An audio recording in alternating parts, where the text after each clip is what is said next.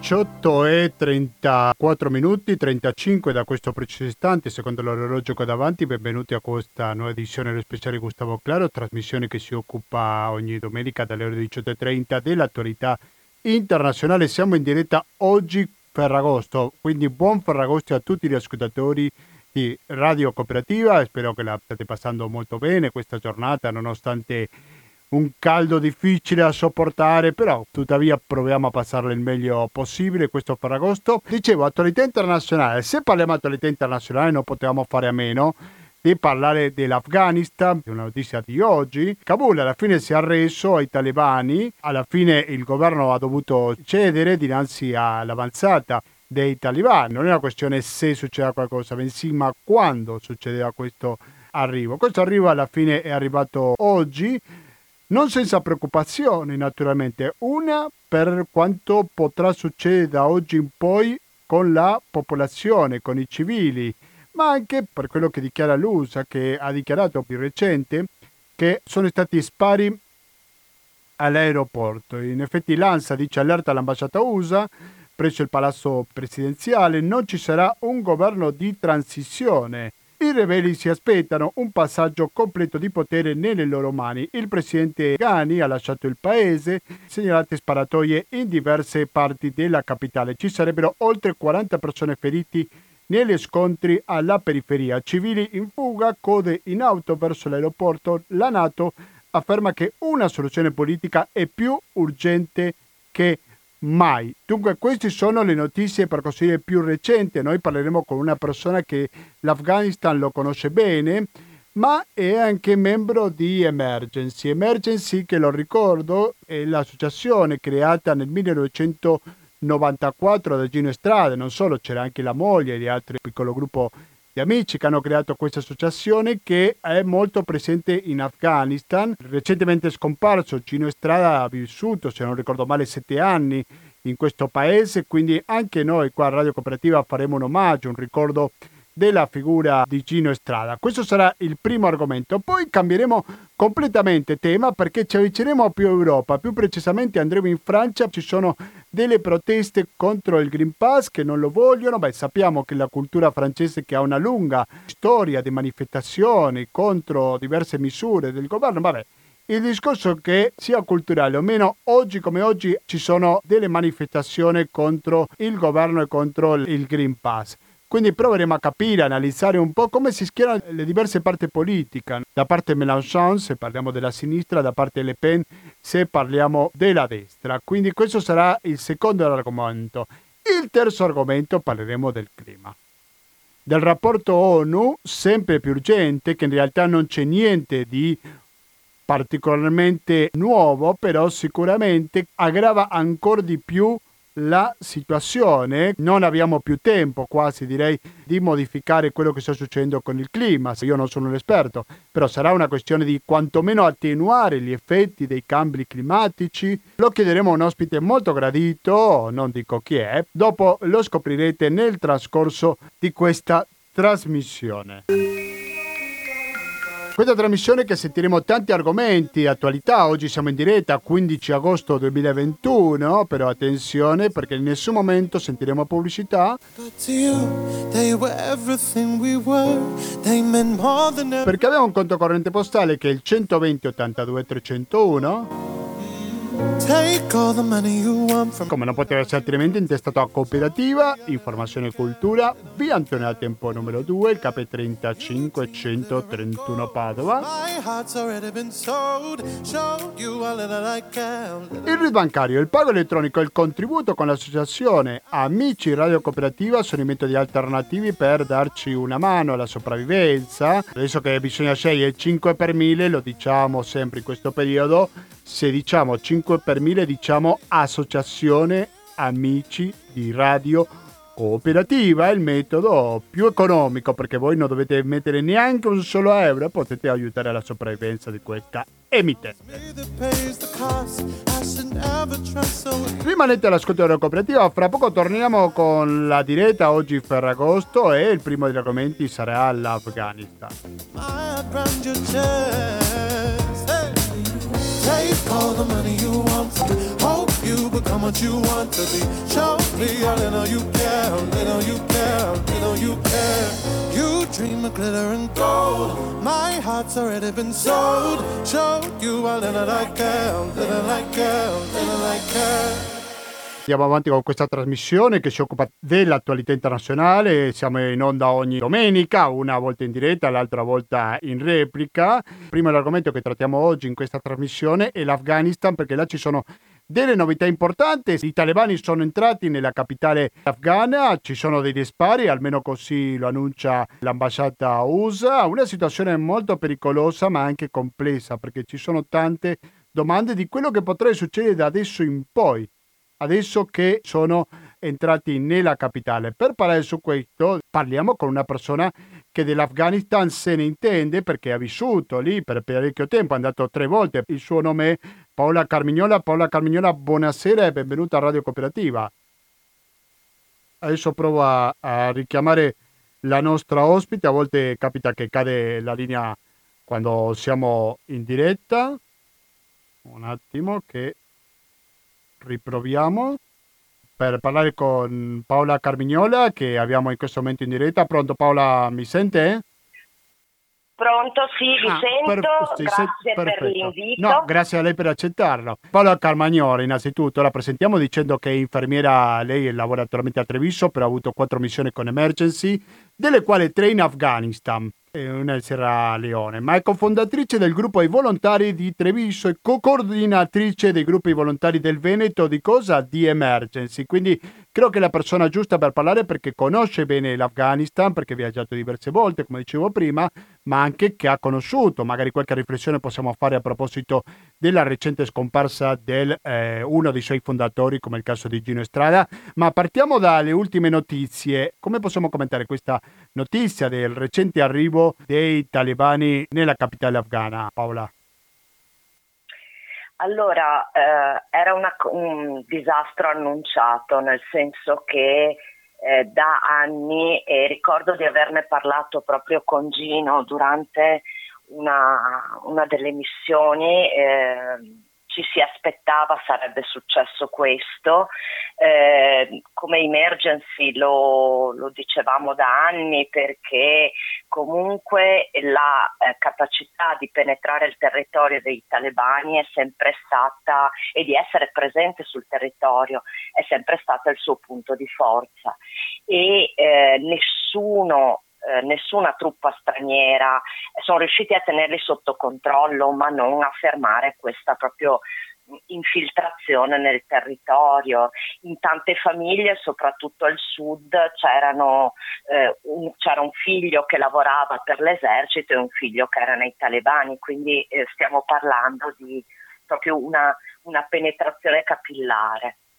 Sì. Eh, cronaca annunciata che io sto vivendo con estrema angoscia perché eh, appunto mi domando gli amici, i fratelli e le sorelle con cui ho condiviso la missione, che sono i nostri medici, i nostri infermieri eh, afghani, che vita faranno se le nostre donne eh, e le nostre infermiere, le nostre ostetriche potranno continuare ad andare a lavorare visto quella che è la posizione e visto le notizie che arrivano anche da Erat che leggevo prima sulle agenzie di stampa dove sembra che eh, diciamo ci siano stati stupri, eh, sono state prese le prigioni, quindi anche eh, quelli che erano stati incarcerati per uh, atti efferati di terrorismo sono stati liberati. Quindi sto seguendo con angoscia diciamo, questo, questo momento. Lei è stata in diverse opportunità in Afghanistan, lei è stata in diverse città, non soltanto a Kabul ma anche a Panjshir, non so se l'ho pronunciato bene. Qual è il rapporto, la presenza dei talibani nel vostro lavoro? Se c'era. La presenza, la presenza dei talebani c'era, nel senso che Emergency da sempre ha eh, curato i pazienti, le, le vittime de, delle guerre senza guardare chi era, cosa facevano, cose del genere o a che etnia appartenevano sei ferito ti curo.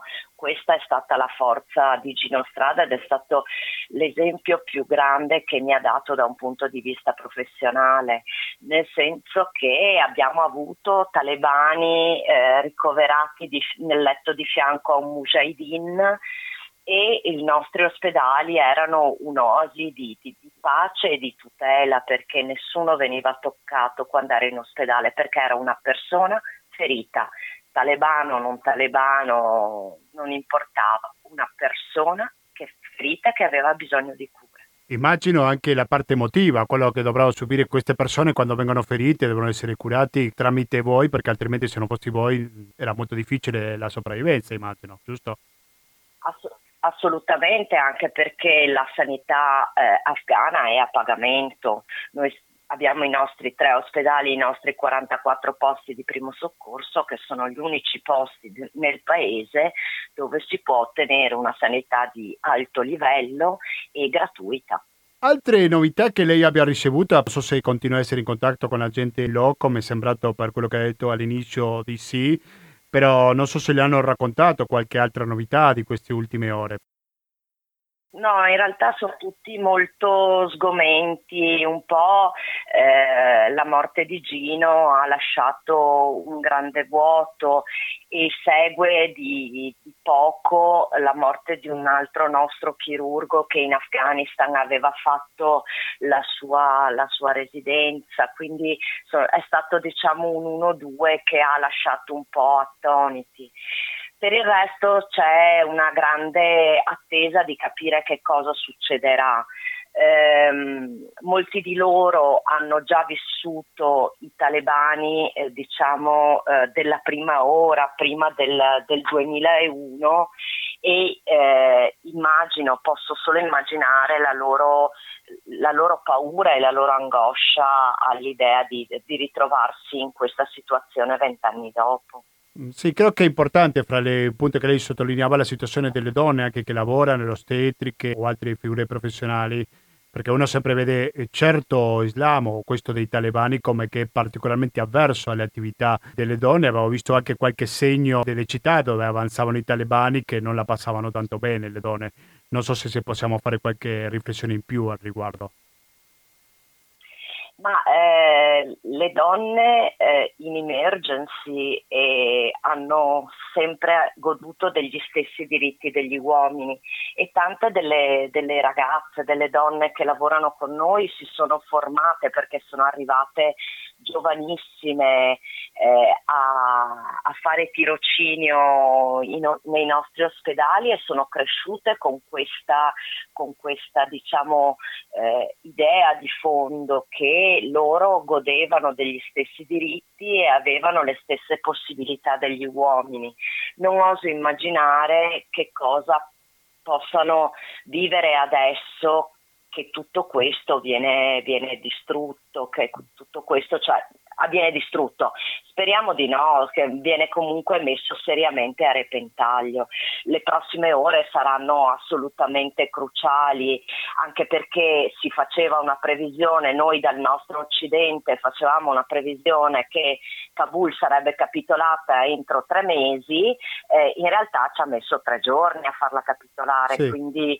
Eh, Anch'io quando ho letto le... questa notizia di tre mesi mi sembrava poco verosimile quando si trattava una cosa di poche ore quasi. Esatta, esattamente, quindi eh, abbiamo già dimostrato più e più volte che le nostre analisi politiche fatte, fatte qui in Occidente rispetto all'Afghanistan sono state quantomeno fallimentari o poco veritiere. Quindi eh, ci parlerà solo la concretezza e ci, parlerà solo, ci parleranno gli accadimenti. Eh, la Nato che adesso, e mi permetto una critica che è assolutamente personale, eh, che adesso si sveglia e dice è assolutamente indispensabile trovare una soluzione politica, mi verrebbe da dire eh, buongiorno, ben svegliati. Siamo in collegamento con Paola Carmignola, lei è un'infermiera di lunga esperienza in Afghanistan e per questo vorrei chiedere la prima visita o la prima missione in Afghanistan rispetto all'ultima, se ha notato qualche cambiamento da parte dei talebani o è sempre la stessa gente?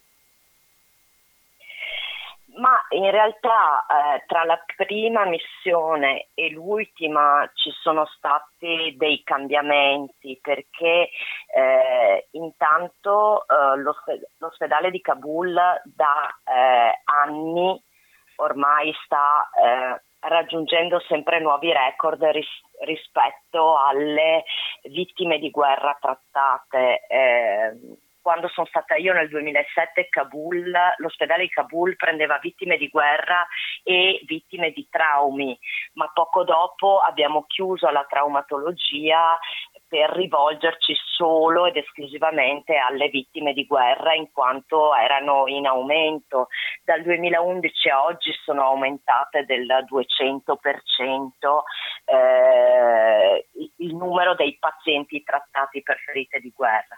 La grossa novità è che eh, quelli che erano i talebani più radicali eh, e, e, c'è stata l'infiltrazione di, di Daesh eh, e quindi c'è un altro soggetto aspetto che sarà da tenere in considerazione all'interno di un'ottica di guerra civile che eh, si sta profilando, anche perché eh, io ho lavorato parecchio nel nord, il Panshir è al nord, Panshir era il diciamo il, la roccaforte e la terra natale di Ahmad Shah Massoud, uno dei leader dei Mujahideen. Non credo che eh, gli ex mujahideen e probabilmente dei nuovi mujahideen staranno a guardare la presa talebana. Per cui io diciamo, intravedo un futuro drammatico. Immagino che se voi andate a coprire un vuoto, non ci sono ospedali pubblici, immagino che voi avete trattato altre urgenze, per così dire, non, non legate alla guerra, che ne so, malati oncologici o malattie di altro tipo che normalmente si potrebbero curare in un ospedale pubblico, in un paese normale, fra tante virgolette? Eh, sì, abbiamo sop- soprattutto l'ospedale del Panshir. Il Panshir non è mai stato conquistato dai, dai talebani eh, fino ad ora, adesso non, non, non so, spero di no. Eh, ci ha permesso di eh, estendere il concetto di vittima di guerra, nel senso che eh, la perforazione intestinale da appendicite non curata eh, che arrivava al nostro ospedale ci siamo domandati ma questo è o non è una vittima di guerra se non può curarsi altrove. In effetti la vittima di guerra, eh, prima erano solo vittime di guerra, adesso sono vittime di guerra anche tutti quelli che ne vivono le conseguenze, quindi la distruzione delle infrastrutture, la, la, la la poca eh, accessibilità alla sanità, non per niente appunto abbiamo aperto 44 posti di primo soccorso sul territorio, visto che è un territorio abbastanza ostile da un punto di vista geografico in alcuni punti. Eh, quindi eh, sì, abbiamo curato altre malattie con la chirurgia d'urgenza, con la traumatologia, ma con la pediatria, la medicina interna, la, la ginecologia e l'ostetricia. Quindi eh, tutte nel nostro ospedale del Panshir. Abbiamo aperto scuole di specializzazioni per i medici, non solo la chirurgia d'urgenza, ma anche appunto la ginecologia e l'ostetricia e la pediatria, cioè dove questi medici potevano andare a specializzarsi nella loro branca di, di, di competenza. Quindi assolutamente sì e sarebbe stato il nostro sogno, quello di eh, in collaborazione con, la, col Ministero della Salute rendere finalmente aperti i nostri ospedali alla cura di tutti i pazienti.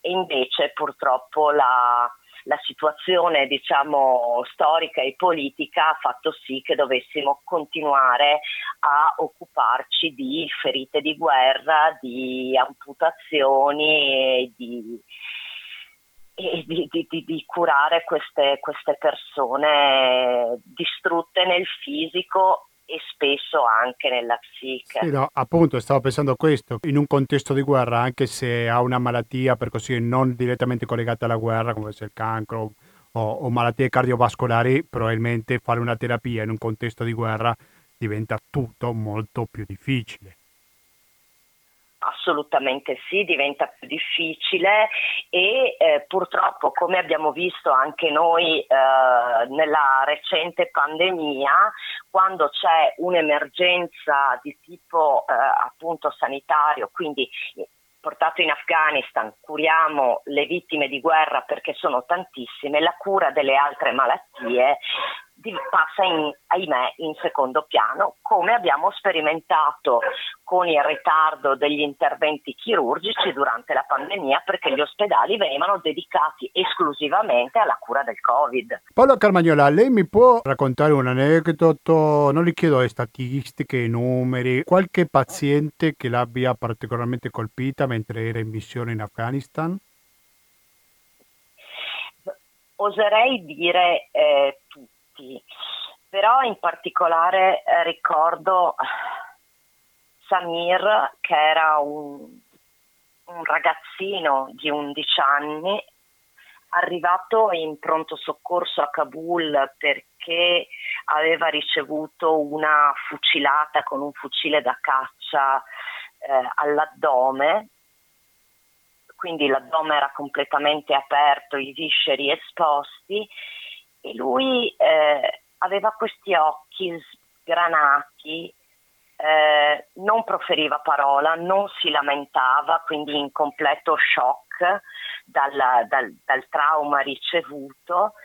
E la mamma che gli teneva la mano, che piangeva silenziosamente ed era lì che ci guardava perché eravamo l'unica speranza di sopravvivenza di suo figlio eh, e questo mi ha, eh, è stata, io ero una giovane inesperta infermiera di emergency e questo mi ha eh, assolutamente caricato di un senso di responsabilità nei confronti mh, di quelle persone, cioè de- degli afghani che ci avevano accolto eh, come, come fratelli eh, che sono stati la mia famiglia finché ero lì perché eh, ovviamente erano le uniche relazioni oltre ai colleghi internazionali, erano le uniche relazioni che si avevano e, e appunto mi ha caricato di questo senso di responsabilità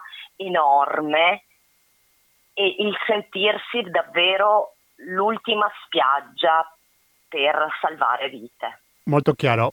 La ringrazio molto per condividere con gli ascoltatori di Radio Cooperativa questa esperienza. Paola Carmignola, prima di salutarla mm, vorrei chiedere per Gino Estrada, perché un'altra notizia di questi ultimi giorni, la sua scomparsa, vorrei chiedere quello che ha lasciato a voi in eredità Gino Estrada. Allora, a noi, lasciato, a noi volontari di Emergency ha lasciato una pesante responsabilità, cioè Emergency. A me personalmente come volontaria e professionista che ha avuto la, l'opportunità di lavorare anche con Gino Strada. Mi ha proprio lasciato l'insegnamento di il paziente viene prima di tutto, prima di qualsiasi altra cosa e eh, la cura della persona eh, deve essere fatta in maniera assolutamente responsabile in base a quelle che sono le ultime evidenze scientifiche disponibili e eh, mi ha insegnato anche nei contesti più tremendi a non perdere l'umanità eh, e a curare queste persone dando loro un'estrema dignità e un'estrema eh, cura proprio perché persone estremamente fragili. Sicuramente. Quindi, Prego. Grande responsabilità sulle spalle mi sento sia come volontaria che come professionista per applicare giorno per giorno anche nella mia realtà quello che Gino Strada mi ha insegnato eh, e quello che Emergency mi ha insegnato attraverso le missioni. Ma lei quando ha incrociato Gino Strada lo ha fatto in Afghanistan?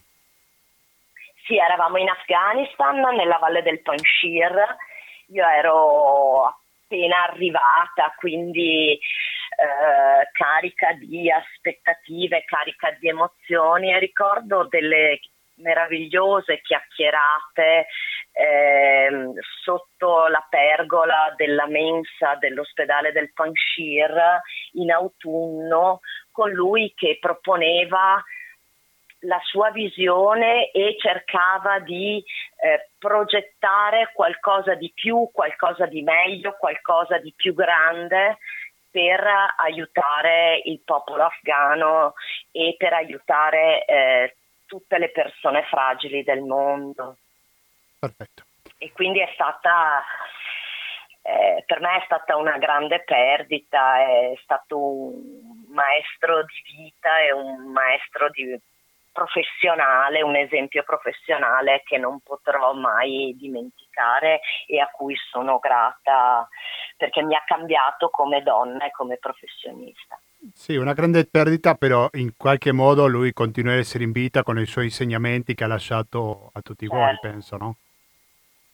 Assolutamente sì e questo ci dà diciamo, lo, la forza per eh, andare avanti ancora più convinti nella, eh, appunto nel denunciare, nel continuare a denunciare gli orrori della guerra e per eh, il, uno dei suoi ultimi progetti era quello dell'abolizione della guerra, quindi continueremo ancora più convinti in questa strada. Benissimo, io ringrazio veramente tanto per la sua disponibilità, per la sincerità, Grazie per la crudezza del racconto Paola Carmignola che lo ricordo ha avuto diverse missioni in Afghanistan e anche coordinatrice gruppo volontari di Treviso e co-coordinatrice dei gruppi volontari del Veneto di Emergency. Grazie mille e naturalmente buon lavoro.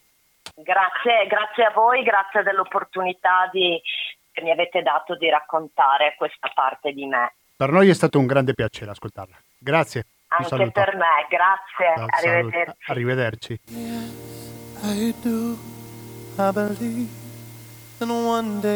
Adesso sentiamo un po' di musica, però continuiamo con l'attualità internazionale. Oggi 15 agosto 2021 e sicuramente andremo a un territorio con molta più pace e tranquillità rispetto all'Afghanistan, come lo è la Francia, pur essendoci là tantissime proteste che proveremo a capire fra pochissimi istanti con il prossimo collegamento. Rimanete all'ascolto della cooperativa, torniamo fra poco.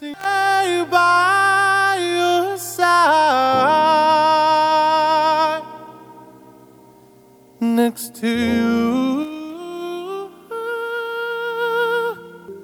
You. And make sure you're right. I'll take care of you. I don't want to be here if I can't be with you tonight. I'm reaching out to you. Can you hear my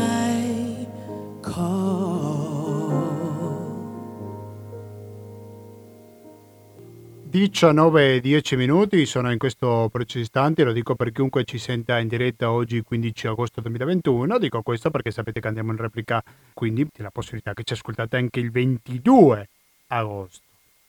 Però noi siamo qua, in diretta perché tutto va avanti, cari ascoltatori, che l'Italia si fermi, che ci sia tanta gente, beati loro, che vada in mare, comunque l'attualità non si ferma mai e l'attualità è quello che sta succedendo anche in Francia dopo aver parlato dell'Afghanistan. Torniamo in Europa perché in Francia ci sono sempre delle proteste contro le misure da parte del governo di Macron contro il Green Pass in cui si vede in piazza, chiederemo conferma al nostro ospite, sia gente della destra che della sinistra francese uniti in questo richiamo contro le misure del governo. Luca Endrizzi, buonasera e bentornato a Radio Cooperativa. Luca, mi senti? Facciamo una cosa, sentiamo un po' qui, proverò a collegarmi con Luca Endrizzi e fra poco torniamo con la diretta di Radio Cooperativa.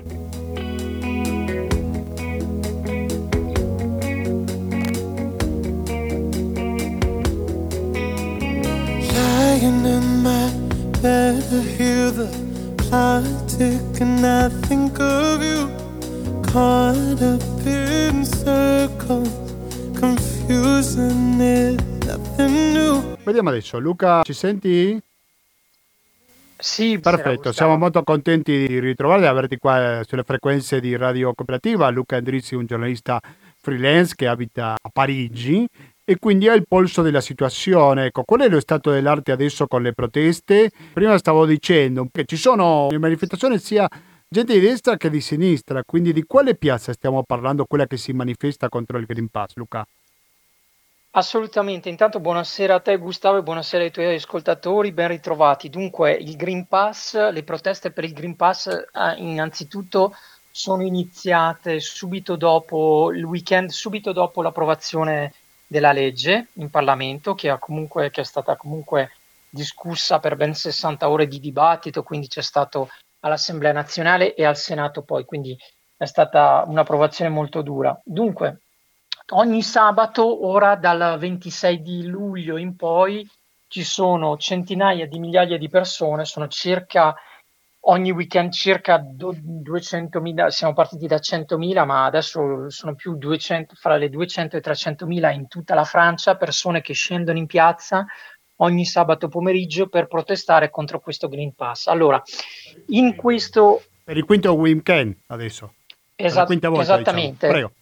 Esattamente, quinto weekend eh, ed è un movimento che assomiglia molto per certi versi al movimento che nel 2018 era stato chiamato quello dei gilet gialli. Perché? Innanzitutto perché è, è, è nato come apolitico, nel senso che in questo movimento, in queste persone che si, si trovano in piazza per protestare contro l'approvazione del Green Pass, si trovano persone che votano a destra, che votano a sinistra, l'ultradestra, l'ultrasinistra e, e, e anche persone che non, non, sono fortemente politicizzate. Poi chiaramente eh, quindi c'è un pubblico abbastanza, abbastanza eterogeneo, un pubblico che, si, chia- che viene chiamato in, in, in, Francia la société civile, cioè la, la società civile che, che non ha che non ha particolari ecco, eh, tendenze verso gli estremi. In realtà, in realtà bisogna dire che, eh, per esempio, Jean-Luc Mélenchon, eh, il, il, segretario di la, la France Insoumise, eh, già durante il dibattito parlamentare aveva detto, aveva invitato la, il, la popolazione a disobbedire al Green Pass eh, e cito, cito qui Jean-Luc Mélenchon, denunciando una libertà condizionata che, era, che è stata, diciamo, iscritta in questa, in questa legge sul Green Pass. Quindi diciamo che eh, se vogliamo, se Jean-Luc Mélenchon lo, lo, mettiamo nello scacchiere politico nell'estrema sinistra, l'estrema sinistra è contro il Green Pass. Bisogna anche dire eh, che il Green Pass è stato votato eh, anche qui ho dato un'occhiata ai voti, è stato votato dal, dai deputati e dai senatori della maggioranza, quindi del partito di uh, Emmanuel Macron, la, la Repubblica En Marche, e dalla destra, eh, dalla destra repubblicana, cioè da eh, quello che una volta, quello che adesso si chiama Les Républicains. Contro il Green Pass in sede di voto o in sede di approvazione politica si erano espressi quindi la sinistra, tutta la sinistra, quindi il Partito Socialista, quello che ne rimane, diciamo, e il partito di Jean-Luc Mélenchon e il Rassemblement National, cioè il partito di Marine Le Pen, eh, il, la, il, vecchio fronte nazionale. Su, uh, su questo uh, volevo dire ancora una cosa, poi, uh, poi la, la, lascerò alle altre domande, Gustavo. Dunque, Marine Le Pen è un personaggio interessante su questo Green Pass perché allora bisogna metterlo un po' in prospettiva. Tutto quello che accade adesso nella politica francese ha in prospettiva l'elezione presidenziale che si terrà nel maggio del 2022. Eh, I candidati, eh, abbiamo per ora solo due candidati che sono appunto Jean-Luc Mélenchon per la France Insoumise, le, quindi l'estrema sinistra, e Marine Le Pen per l'estrema destra il Rassemblement National. E quindi chiaramente eh, tutti questi uomini politici, politici stanno attenti, stanno ben attenti a esprimersi su qualsiasi argomento sociale perché potrebbero, sanno benissimo che possono perdere gran parte del loro elettorato. Allora, Marine Le Pen, lei non è, eh, ha una posizione un po' ambigua perché non è eh, da classificare fra gli anti-vax, lei stessa è stata vaccinata, ha compiuto il percorso vaccinale, quindi le due vaccinazioni, però denuncia al tempo stesso nel Green Pass, nella legge del Green Pass, c'è l'obbligo di vaccinazione per alcuni tipi di professioni, quindi le professioni sanitarie e per esempio le professioni de- del soccorso, i pompieri, ma non la polizia, per esempio, c'è, c'è questa, questa differenza. E quindi Marine Le Pen è contro, è contro fondamentalmente il Green Pass perché è contro la vaccinazione obbligatoria. Eh, per, anche per l- alcune professioni. Ecco. Quindi Marine Le Pen ha, un, ha un così un, una posizione un po' ambigua, mentre all'estrema sinistra, al lato opposto dello scacchiere politico, Jean-Luc Mélenchon è completamente contro il Green Pass e denuncia diciamo, una, una mancanza di libertà per i cittadini francesi. Ecco, questo è un po' l'introduzione del quadro politico. Quelli che sono contro i vaccini parlano di una delle tre bandiere della rivoluzione francese come libertà. Libertà è l'unica motivazione per opporsi al Green Pass o c'è qualcosa in più? No, allora eh, diciamo che questo è un movimento, questo movimento che, che nasce così, che organizza queste manifestazioni sabato pomeriggio è un movimento, come ti dicevo, che inizialmente non è, non è guidato da partiti politici.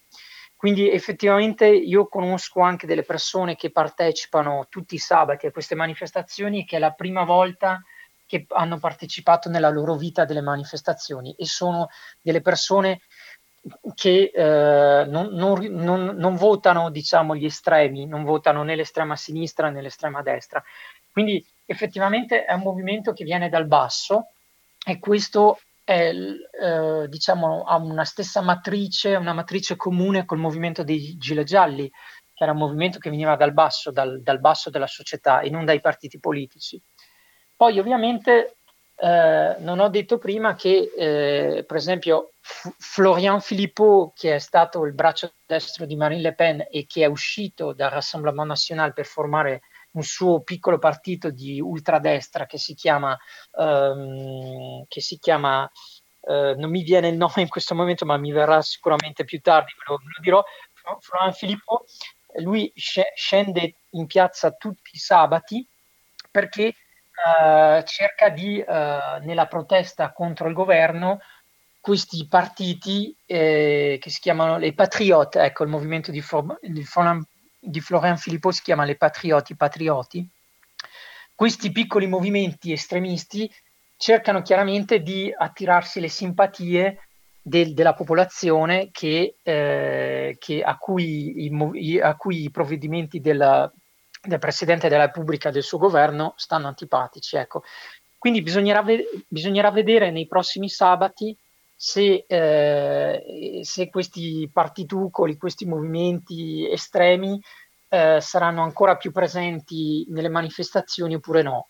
Io mi sento di dire che per ora eh, si, si, parla veramente di un movimento spontaneo che viene dalla società civile, che nasce dal basso e che ne ha eh, abbastanza, diciamo, ne ha fin troppo di tutte le restrizioni che sono state subite dalla gente durante i vari confinamenti e, e adesso col, appunto col Green Pass che entra, entrerà poi in vigore, eh, diciamo è entrato in vigore il 9 di agosto, eh, ma per esempio la parte sulla vaccinazione obbligatoria entra in vigore al 30 di agosto e poi ci sarà un'altra parte che entrerà in vigore in settembre. Quindi... Il dato lo dice chiaro, ovvero che c'è in crescita la gente che scende in piazza, 237.000 lo scorso weekend, mentre che ieri si è arrivato alla cifra di 250.000 persone che scendono in piazza, però mi dà la sensazione per il tuo racconto che non è che la gente segue un partito piuttosto che l'altro, pensi che al rovescio, che sono i partiti politici che cavalcano un certo malumore da parte di una parte della popolazione. È così? È esattamente così, Gustavo, è esattamente così. Uh, come, come tra l'altro per quanto era successo, se vogliamo trovare una similitudine per il movimento dei gilet gialli, era successa la stessa cosa, nel senso sono proteste che nascono dal basso, dalla società civile, che si organizza per delle, fare delle manifestazioni, spesso per organizzare queste manifestazioni si utilizzano i media sociali come Facebook, Twitter, eccetera, per darsi appuntamento nelle varie città. Tu citi bene, dici bene, circa 250.000 persone questo sabato, ieri sono tantissime, perché dobbiamo pensare che siamo in pieno weekend di Ferragosto, quindi 250.000 persone in tutta la Francia sono veramente molte.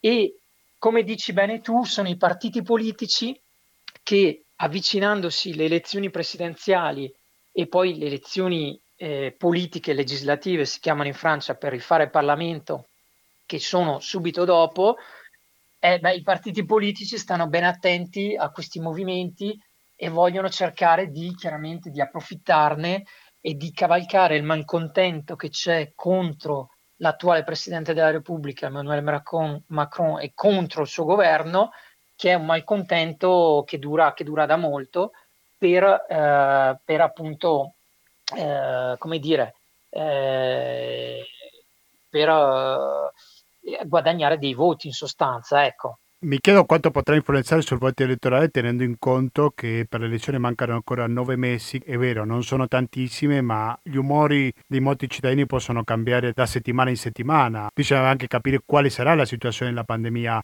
a maggio dell'anno prossimo, no?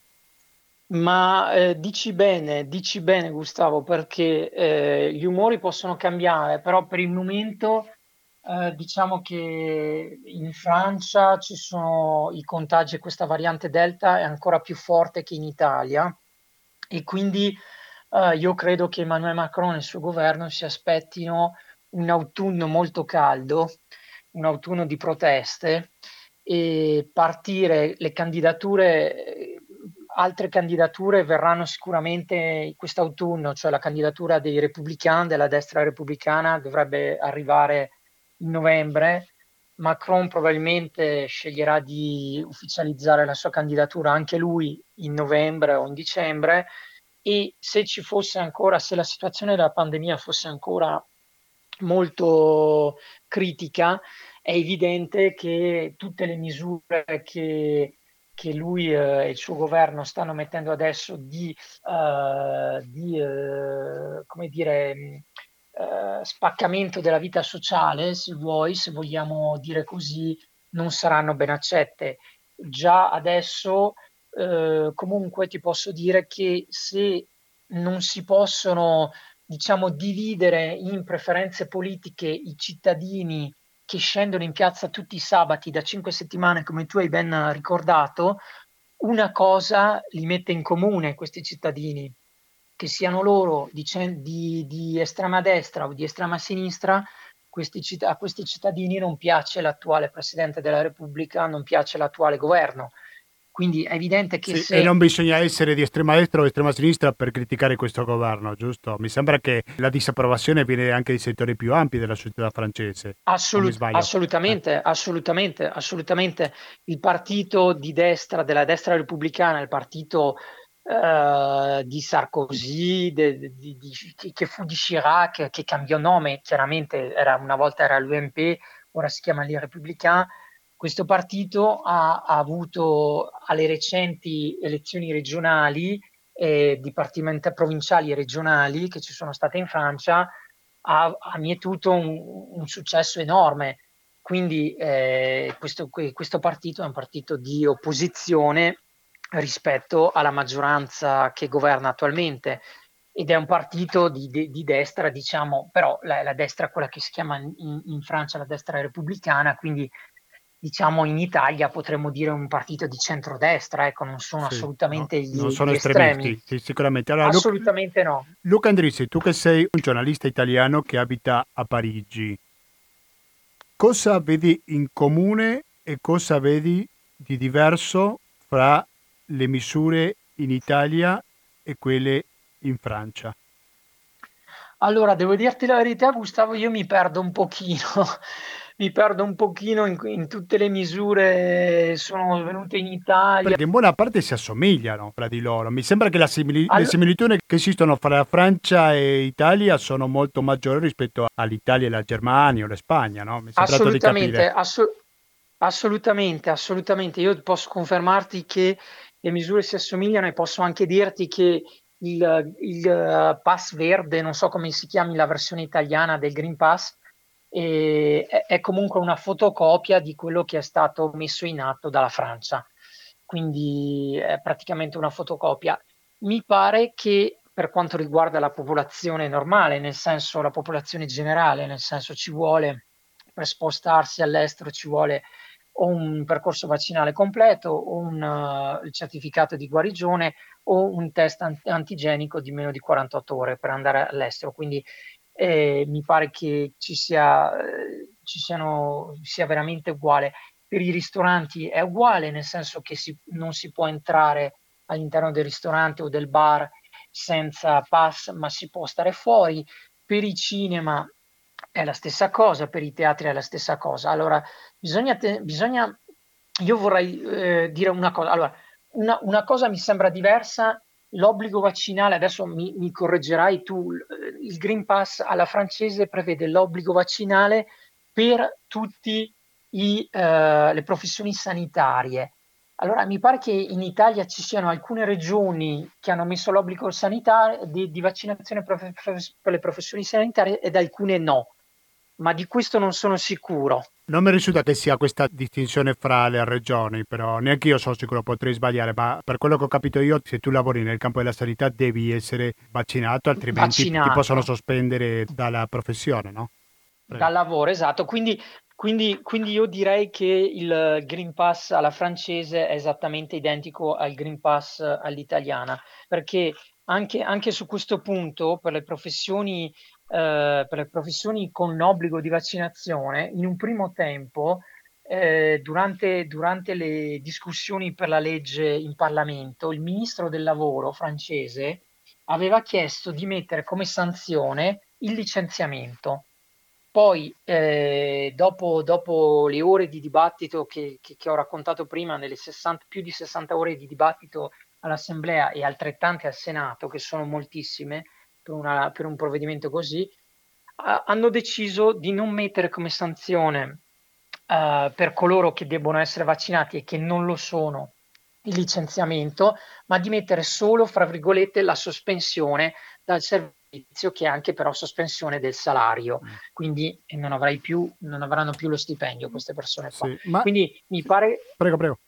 Mi, no, mi pare per concludere che che il Green Pass italiano sia esattamente la copia del, del Green Pass. Di quello francese. Allora, però, non so se hai avuto accesso a qualche sondaggio, spesso si fanno quando si fa una manifestazione, sicuramente si parla di più su un determinato gruppo. Nella fattispecie, qua stiamo parlando di quelli che sono contro il vaccino, però hai qualche dato per quanto riguarda la popolarità di questo vaccino, se sono maggioranza, i Novax, se sono una minoranza, quanti sono nella popolazione complessiva della società francese a prescindere che scendano in piazza o meno, no? Allora, io posso, posso dirvi con certezza che su 66 milioni eh, di cittadini francesi eh, sul territorio ce ne sono ormai più di 40, più di 40, siamo quasi sui 42, credo, che sono vaccinati con almeno una dose, che quindi hanno iniziato il percorso vaccinale, molti hanno già la doppia dose, ma molti l'hanno iniziato e lo stanno concludendo, lo devono concludere. Quindi 42 eh, milioni sono circa il 60%, diciamo a spanne, ecco a spanne, circa il 60% della popolazione è comunque vaccinata. Voglio dire, eh, bisogna un po' equilibrare il fatto, eh, mettere un po' in prospettiva eh, coloro che protestano che sono circa 250.000, 300, facciamo anche se siano 300.000 eh, tutte le settimane e i più di 40 milioni che si sono già vaccinati. Certo, quindi non alcuni... sono tanto popolari come sembrano queste proteste. Ma io ecco, non voglio assolutamente togliere in democrazia, uh, uh, uh, tutte le proteste devono, devono avere la, il loro spazio, però mi sembra che bisognerebbe, bisogna metterle un po', metterle un po' accanto eh, a appunto queste, questi più di 42 milioni che sono già vaccinati. Poi evidentemente se tu mi chiedi, se voi mi chiedete, tutti i 42 milioni hanno fatto la vaccinazione perché sono convinti della vaccinazione? Probabilmente no, probabilmente molti ci sono andati un po', sono andati a vaccinarsi un po' contro voglia. Quando Macron ha annunciato questo il Green Pass alla francese, che è cresciuto tantissimo le prenotazioni di gente che si va a vaccinare, esatto. ma magari è gente non necessariamente contraria, gente che era in forze, che aveva qualche dubbio, quando le hanno detto guarda che se tu non ti fai il vaccino non puoi andare al cinema piuttosto che al teatro, allora questa è stata la decisione, quello che ha spinto a vaccinarsi, no? Esattamente, dunque, eh, questo Emmanuel Macron ha fatto il suo discorso, questo discorso tu, di cui parli, l'11 di luglio. I giorni successivi ci sono state circa 3 milioni di prenotazioni, che è un numero enorme. In pochissimi giorni ci sono stati 3 milioni di prenotazioni. Quindi chiaramente eh, eh, questo discorso ha avuto un'influenza molto grande sugli indecisi e su semplicemente coloro che Uh, volevano aspettare e che poi hanno capito che non avrebbero potuto andare al cinema per tutto l'autunno o che non avrebbero potuto andare a teatro o al ristorante, hanno detto no, va bene, eh, vale la pena comunque. Okay. Vale la pena vaccinarsi per poter avere una vita sociale. Ecco. Benissimo. Sicuramente. Sì, prego, finisci. No, sicuramente eh, il discorso di Macron ha messo un colpo di terrorismo, se vogliamo, fra virgolette, su queste persone che Perfetto. Esatto. Io ringrazio veramente Luca Andrisi, giornalista che abita a Parigi, per la sua chiarezza, per esporti questo argomento, in vista di una società che già sta guardando le elezioni che ci saranno, lo ricordiamo, a maggio del 2022. Grazie, alla prossima Luca, un saluto. Grazie, grazie, a voi Gustavo, buon Ferragosto, buona serata a tutti buona, i tuoi ascoltatori. Buona serata, grazie. ecco, oggi siamo partiti parlando dell'Afghanistan, poi siamo passati alla Francia, però adesso non parliamo di nessun paese in particolare, fra poco parleremo del clima e non c'è nessun argomento così globale, così mondiale come il clima. In una trasmissione che si occupa dell'autorità internazionale, come non parlare del rapporto ONU sul clima? politic and I think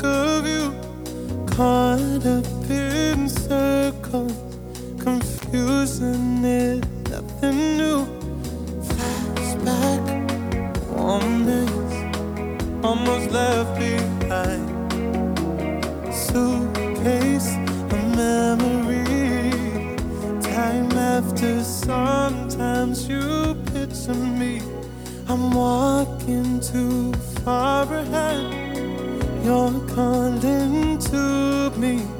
I can't hear what you have said. And you say, Don't slow, and I fall behind. A second and unwind.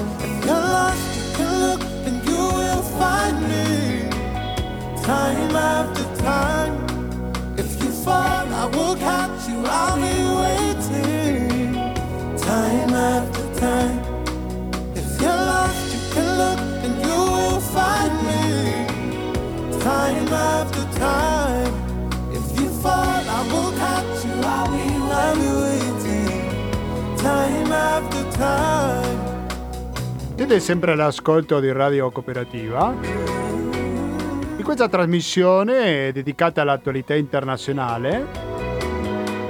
E siamo in diretta oggi 15 agosto 2021 perché l'Italia si ferma, però l'attualità assolutamente no perché le notizie non mancano e una delle notizie più importanti di questa settimana sicuramente è stato il rapporto dell'ONU che ha dato un panorama molto molto nero anche se non è tanto notizia perché è una cosa che già si sapeva da un po' di tempo verso dove stiamo andando. Allora, se io dico clima e sono sulle frequenze radio cooperativa, cosa meglio che sentire il signor Mario Brosamolin. Mario Brosamolin, buonasera e benvenuto. Ciao Gustavo, buonasera a te e ai tuoi ascoltatori. Grazie mille, Mario Brosamolin è l'esperto del clima che da tantissimi anni lo sentite qua sulle frequenze di Radio Cooperativa parlando su questo, però vorrei sentire da te una riflessione sull'ultimo rapporto dell'ONU, Mario, per favore. Sì, molto, molto volentieri. anche perché si tratta di un rapporto veramente straordinario e, e non c'è nessuna giornata come quella di oggi così calda che meriti di parlare di questo, di questo argomento. Prima però va chiarito chi scrive questo rapporto e cosa fa. Allora l'ONU eh, in realtà ha organizzato nel 1988 eh, un, un, gruppo di, di, lavoro che si occupi esclusivamente dei cambiamenti climatici. L'ONU ha delle organizzazioni che si occupano dell'ambiente in generale, ma già nel 1988 si era capito che il cambiamento climatico eh, meritava una, un lavoro specifico, meritava che si eh, finanziassero, si, si, stanziassero dei fondi e naturalmente si eh, mettessero a disposizione questi fondi di persone adeguate per questo lavoro. Questa organizzazione in inglese si chiama IPCC, cioè IPCC, che significa gruppo intergovernativo sui cambiamenti climatici. Il termine intergovernativo è importante, lo vedremo tra, tra, un, tra un, momento. Cosa fa questo gruppo? Questo gruppo eh, che è, è, costituito da moltissime persone, centinaia e centinaia di persone che sono tutti esperti, sono scienziati, sono tecnici, eh, di, di, sono eh, meteorologi, eccetera, non fa altro che spulciare continuamente le ricerche che vengono fatte nel mondo sui cambiamenti climatici.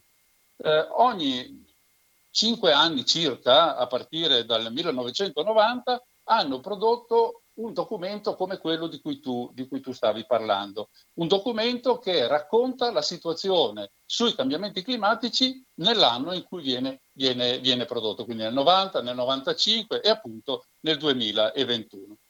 La differenza tra questo documento e tutti i precedenti, come dicevi tu giustamente, non è tanto nelle cose che si dicono, ma è nel modo in cui queste cose vengono dette. Cioè non c'è più probabilmente succederà, cioè, ci sono delle affermazioni dure, serie, che sono suffragate da una quantità di documenti impressionante, perché le 234 persone, tra cui ci sono anche diversi italiani che hanno lavorato, eh, dicevo, le 234 persone che hanno tirato fuori questo rapporto, che lo ricordo è un rapporto di quasi 4.000 pagine, quindi sfido chiunque, essendo uscito una settimana fa, ad averlo già letto tutto.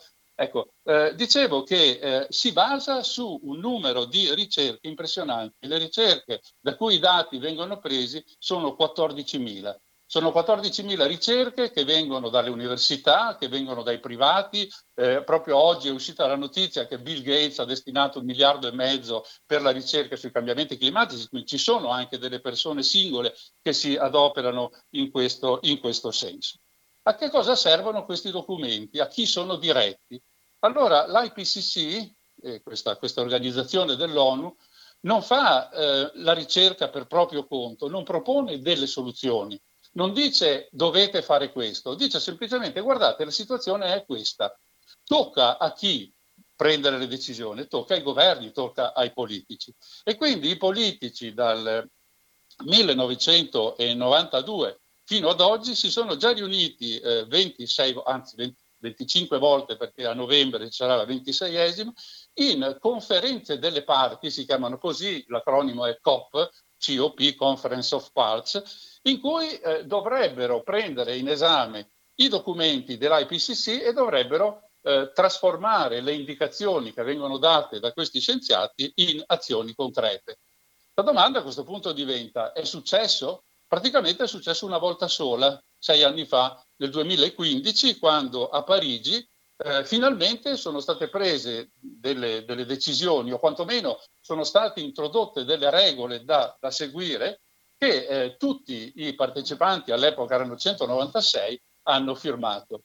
Um, per gli Stati Uniti era ancora presente il vecchio presidente, non, non Trump, quello precedente, che un minimo di senso eh, ambientale poteva avere. Poi Trump è uscito fuori dal, eh, dal, così, da questo accordo che era stato trovato e adesso Joe Biden ci sta, eh, rientrando, ci sta rientrando. Ecco, allora le questioni eh, sul tappeto sono tantissime. Io vorrei veramente ridurre eh, ad alcuni spunti quello, quello di cui parla. Allora, una delle questioni è se questi cambiamenti climatici siano causati dall'uomo oppure siano una, qualcosa che è successo perché doveva succedere, perché la natura è fatta così, perché il sole fa il birichino e via di questo passo. E io vorrei allora leggervi, la, se, sempre che la trovi, io vorrei leggervi, vi, vi dicevo, la prima eh, frase che compare nel, nel, docu- nel documento.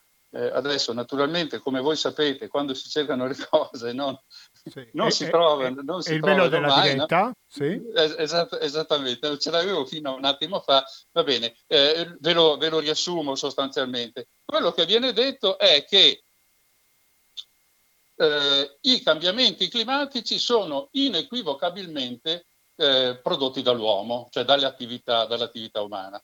Ora, questo termine inequivocabilmente significa che non ci sono dubbi, cioè significa che gli studi che sono stati fatti portano a concludere che li, il, il, cambiamento nel clima è dovuto all'attività umana. Uno dice a quale attività umana? Perché noi ne combiniamo tante. Allora qui c'è un discorso da fare. Noi viviamo in un pianeta eh, grazie a delle condizioni ambientali che sono adatte alla nostra vita la temperatura oscilla tra meno 50 e più 50 gradi, al massimo eh, naturalmente, oggi ce ne sono quasi 40, eh, l'umidità è quella giusta, la quantità di acqua presente è quella giusta e così via. Allora, il tutto nasce da una delle più grandi invenzioni che la natura abbia mai fatto, che è la fotosintesi. Quando eh, alcune alghe del mare hanno cominciato a, a, a fare questo, questo, questo lavoro, diciamo, eh, a creare la fotosintesi, hanno cominciato ad utilizzare il carbonio, l'anidride carbonica contenuta nell'acqua sostanzialmente e, miracolo, come prodotto di scarto hanno prodotto l'ossigeno. E questo ha permesso a eh, tutta un'altra serie di specie, tra cui la nostra, possiamo chiamarli respiratori anche se non è un termine scientifico, quindi a tutti quelli che respirano, di utilizzare l'ossigeno per vivere. Quindi noi stiamo qui perché riusciamo a utilizzare l'ossigeno per produrre energia per far funzionare il nostro corpo. Che cosa buttiamo fuori come rifiuto? Come rifiuto noi buttiamo fuori anidride carbonica nella respirazione. Ora è chiaro che se questa cosa continuasse a lungo saremmo, saremmo presi malissimo. Per fortuna l'ambiente, la, la, natura, diciamo, ci ha pensato e assieme ai respiratori ha creato dei mangiatori di, di anidride carbonica, che sono sostanzialmente gli alberi e sono gli oceani mari che riescono anche loro ad introitare queste cose. Quindi finché c'è un equilibrio tra chi produce CO2 e chi la assorbe, cioè tra gli animali, l'uomo e la natura, diciamo le foreste, gli alberi, eccetera, le cose sono perfette. Se questo equilibrio si rompe, allora siamo nei guai. Bene, questo equilibrio si è rotto da un pezzo, diciamo, si è rotto da un pezzo, perché eh, quello che è successo è stato da un lato che è aumentata in una maniera impressionante la popolazione terrestre. Eh, dobbiamo pensare che 60 anni fa eravamo quasi quattro volte meno di adesso, quindi adesso siamo quasi 8 miliardi e Contemporaneamente c'è stata una rivoluzione di, di produzione che ha comportato l'uso di eh, combustibili fossili. L'uso di combustibili fossili naturalmente ha prodotto eh, altra CO2. Per cui a un certo momento la quantità di CO2 che veniva buttata in atmosfera dal 1750 circa con la prima rivoluzione industriale in poi è cresciuta in maniera progressiva. Eh, quando dico progressiva vuol dire che eh, dieci anni, cento anni fa, l'aumento era di un certo tipo, ma dieci anni oggi l'aumento è enormemente più grande perché si accelera. Certamente, l'aumento Mario, scusa se interrompo, però una domanda te la devo fare. Dopo aver Dimmi. letto questo rapporto delle Nazioni Unite, quanto è che possiamo andare indietro, recuperare qualcosa e quanto dobbiamo rassegnarci perché non c'è nulla più da fare? Guarda, ti rispondo in questo modo. Noi fino a qualche anno fa, forse dieci anni fa, parlavamo proprio del recupero delle condizioni di vita sulla Terra. Oggi non parliamo più di questo, oggi si parla di mitigazione oppure di adeguamento, cioè vuol dire che noi non possiamo pensare che l'ambiente sia come una lavatrice rotta che si cambiano i pezzi e la lavatrice funziona di nuovo. Noi dobbiamo pensare che da qui in avanti l'ambiente sarà cambiato, sarà diverso e le popolazioni dovranno abituarsi a vivere in un, nuovo, eh, in un nuovo clima, con un nuovo clima, praticamente in un nuovo mondo. Per questo ci sono delle azioni che devono essere fatte, o meglio, che dovevano essere fatte e che purtroppo non sono state fatte. Il rapporto del, dell'ONU è chiarissimo in questo e lascia pochissime speranze che le condizioni vengano ripristinate eh, così. C'è un'altra cosa da dire a questo, a questo riguardo. Cioè, immaginiamo che per, per, per, un miracolo, dicevo prima appunto che è la produzione industriale quella che immette la maggior quantità di anidride, di anidride carbonica in atmosfera, anche se oggi eh, ci sono tante aziende che si sono svincolate da questo, da questo tipo di processo. Eh, immaginiamo così che succeda che domani mattina nessuna azienda al mondo produca più CO2, zero. No? Allora uno dice, bene, quanto tempo ci vuole perché si torni alle condizioni, eh, che ne so, preindustriali? Ecco, secondo il rapporto dell'ONU eh, si parla di molti secoli o addirittura di millenni. Quindi non è che noi adesso possiamo pensare di, eh, di intraprendere delle, delle, delle attività per sanare la situazione. Noi possiamo per il momento accontentarci di, di, di, di, mitigare, quindi di ridurre. Come? Piantando miliardi di alberi. Eh, i, i, fuochi di, questi giorni, ma anche eh, quelli precedenti, non so, mi viene in mente per esempio quello che è successo in Siberia, credo che tu ne abbia parlato in una tua trasmissione, eh, cioè la distruzione delle foreste va sistemata, bisogna ripiantare tutti quegli alberi.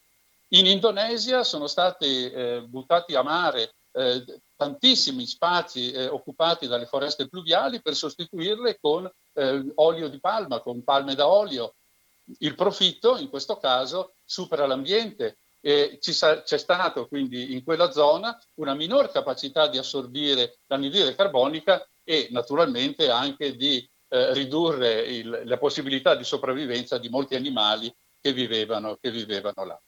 Questa è la situazione in questo momento, sostanzialmente, sì. in base alla domanda che no, mi hai fatto. Le responsabilità di una situazione così tragica sono molteplici probabilmente, perché da una parte stiamo parlando dall'imprenditore che magari non rispetta l'ambiente pur di produrre fa un disastro ambientale, poi dai governi consenzienti ma anche di qualche ascoltatore che ci sta ascoltando adesso che consuma troppa plastica. Quindi possiamo suddividere queste responsabilità per arrivare a una situazione così tragica come l'attuale? No, io direi proprio di no. Eh, io credo che il, sia il sistema che non funziona. Cioè noi viviamo in una società eh, che è basata su un sistema ben preciso quello, almeno fino a, a, a, poco fa, quello di usare esclusivamente fonti fossili. I paesi ricchi per profitto, i paesi meno ricchi, quelli che con molta ironia vengono definiti meno fortunati, no? per adeguarsi, per arrivare alla stessa tavola di quelli più ricchi. Cioè la Cina, per esempio, fino a 30-40 anni fa non inquinava niente, l'India lo stesso. Oggi la Cina è il paese che emette più eh, gas serra, perché non c'è solo l'anidride carbonica, c'è anche il metano ed altri, eh, la Cina è quella che emette più, ehm, più gas serra in atmosfera, circa il doppio degli Stati Uniti. Però però ha tre volte i suoi abitanti. Allora qui noi possiamo distinguere tra quello che è la responsabilità del paese sua, nel su, nello sviluppo della sua società e quello che è invece lo stile di vita degli abitanti.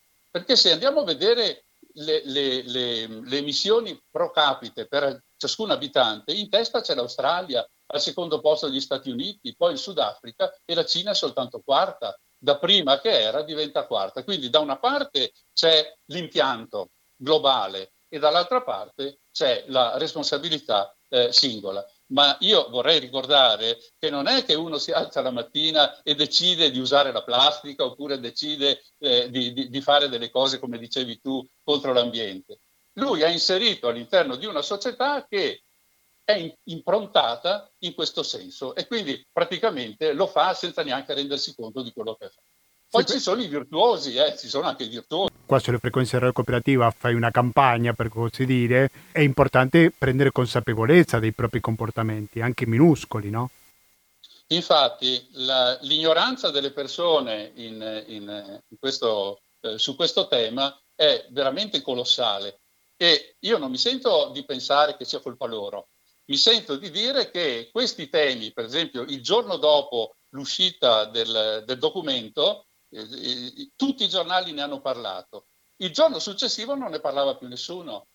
Quindi voglio dire, il, il, non c'è informazione su questa, su questa, cosa qua. La gente non sa che cos'è l'effetto serra, cosa serve. Cioè, ci vorrebbe nelle scuole, io spero che venga fatto, ma fin dalle scuole elementari, una istruzione semplice eh, di, su questi, su questi argomenti. Solo allora le, le, i cittadini possono diventare più responsabili e quindi comportarsi adeguatamente. Qualche altro consiglio prima di salutarci, Mario? Non so se vuoi darci. Guarda, io avrei mille cose da dire. Volevo anche dire, scusa se rubo la tua trasmissione per bene. fare una, una, una marchetta, diciamo, che io tratterò, nella, io adesso sono in ferie, ma nella prima eh, trasmissione di settembre, mi pare che sia il 7 settembre, parlerò proprio di questo argomento in maniera molto diffusa e dettagliata, proprio su, su questa roba qua. Ci sono due cose che io vorrei dire, cioè eh, bisogna pensare, noi siamo passati attraverso una pandemia che ha creato un sacco di morti, io adesso ho appena sentito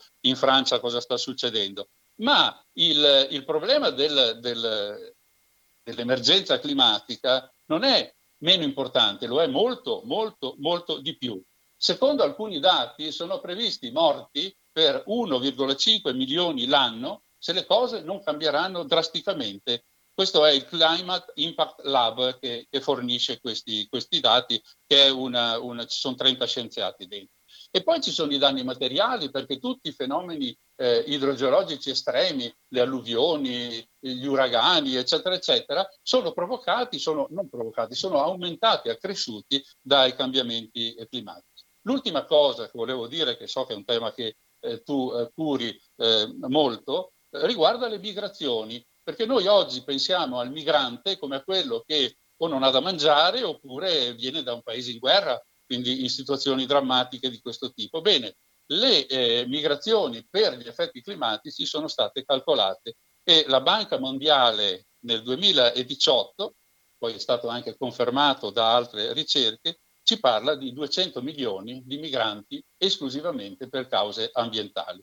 Ora, la domanda è questa, come reagiranno i paesi ricchi quando si vedranno arrivare tutte queste persone a casa loro? Una riflessione molto interessante di questo io mi alzarei di dire che stiamo parlando di una pandemia che dura da molto più tempo che quella del Covid-19. Ma soprattutto durerà molto più a lungo in futuro, durerà per centinaia di anni Mentre speriamo che la pandemia insomma, finisca molto prima quella del Covid. Lo spero anch'io. Allora, ricordiamo, Mario Brusamolin conduce una trasmissione che si chiama Non ci credo, che va in onda sulle frequenze radio cooperativa il martedì dalle ore 20.50 fino alle 22.20. La prima diretta che farai sarà il 7, giusto? Il 7 di settembre, sì. sì. Un po' ci hai dato l'anticipo sugli argomenti. Questa trasmissione ha avuto il lusso di ricevere qualche anticipo della tua trasmissione. Grazie mille Mario e grazie naturalmente buon proseguimento di vacanze. Eh. Grazie. Anche grazie se te l'avevo interrotto un po'. No, è stato veramente un piacere. Poi con te, insomma, c'è in eh, amicizia. Okay. Saluto anche tutti i tuoi ascoltatori, che so che sono tanti e molto attenti. Ok, grazie. Un saluto. Grazie, un abbraccio. Un abbraccio a te.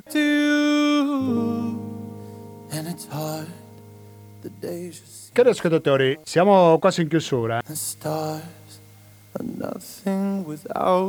E il motivo è un numero, ovvero 19 e 58, che è l'ora che c'è in questo preciso istante per chi ci ascolta in diretta oggi è Ferragosto. Buon Ferragosto a tutti, vi dico ancora, perché noi andiamo in replica il 22.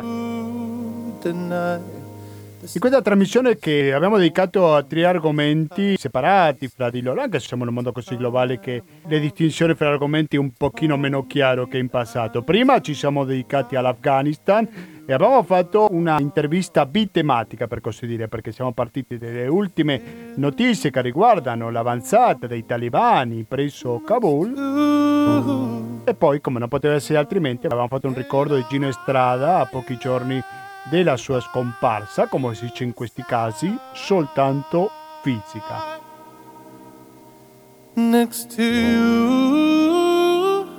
E poi ci siamo andati in Francia, abbiamo parlato delle proteste contro il Green Pass che ci sono sia dall'estrema destra che sinistra contro le misure del governo di Emmanuel Macron.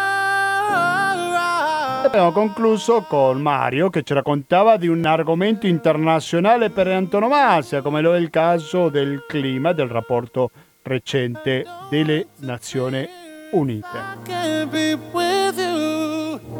Da questo preciso istante sono le ore 20, quindi vi saluto ricordandovi che fra poco sentiremo una replica di materiale resistente che andrà avanti fino alle 21.40. Se ci ascoltate in diretta a Ferragosto, dalle 21.50 ascolteremo una replica di Pensieri e Parole, altrimenti se ci ascoltate il 22 dalle 21.50 ascolterete Nessun Dorma. 120 82 301 il conto corrente postale, il RID bancario, il pago elettronico e il contributo con l'associazione Amici Radio Cooperativa sono i metodi alternativi per aiutarci alla sopravvivenza, soprattutto in questo periodo è che dovete scegliere 5 per 1000, quindi lo diciamo sempre, se diciamo 5 per 1000 diciamo Associazione Amici di Radio Cooperativa.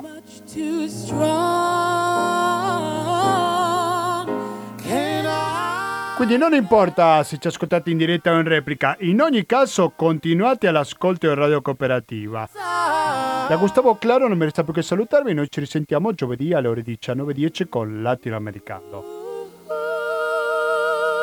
Grazie e alla prossima!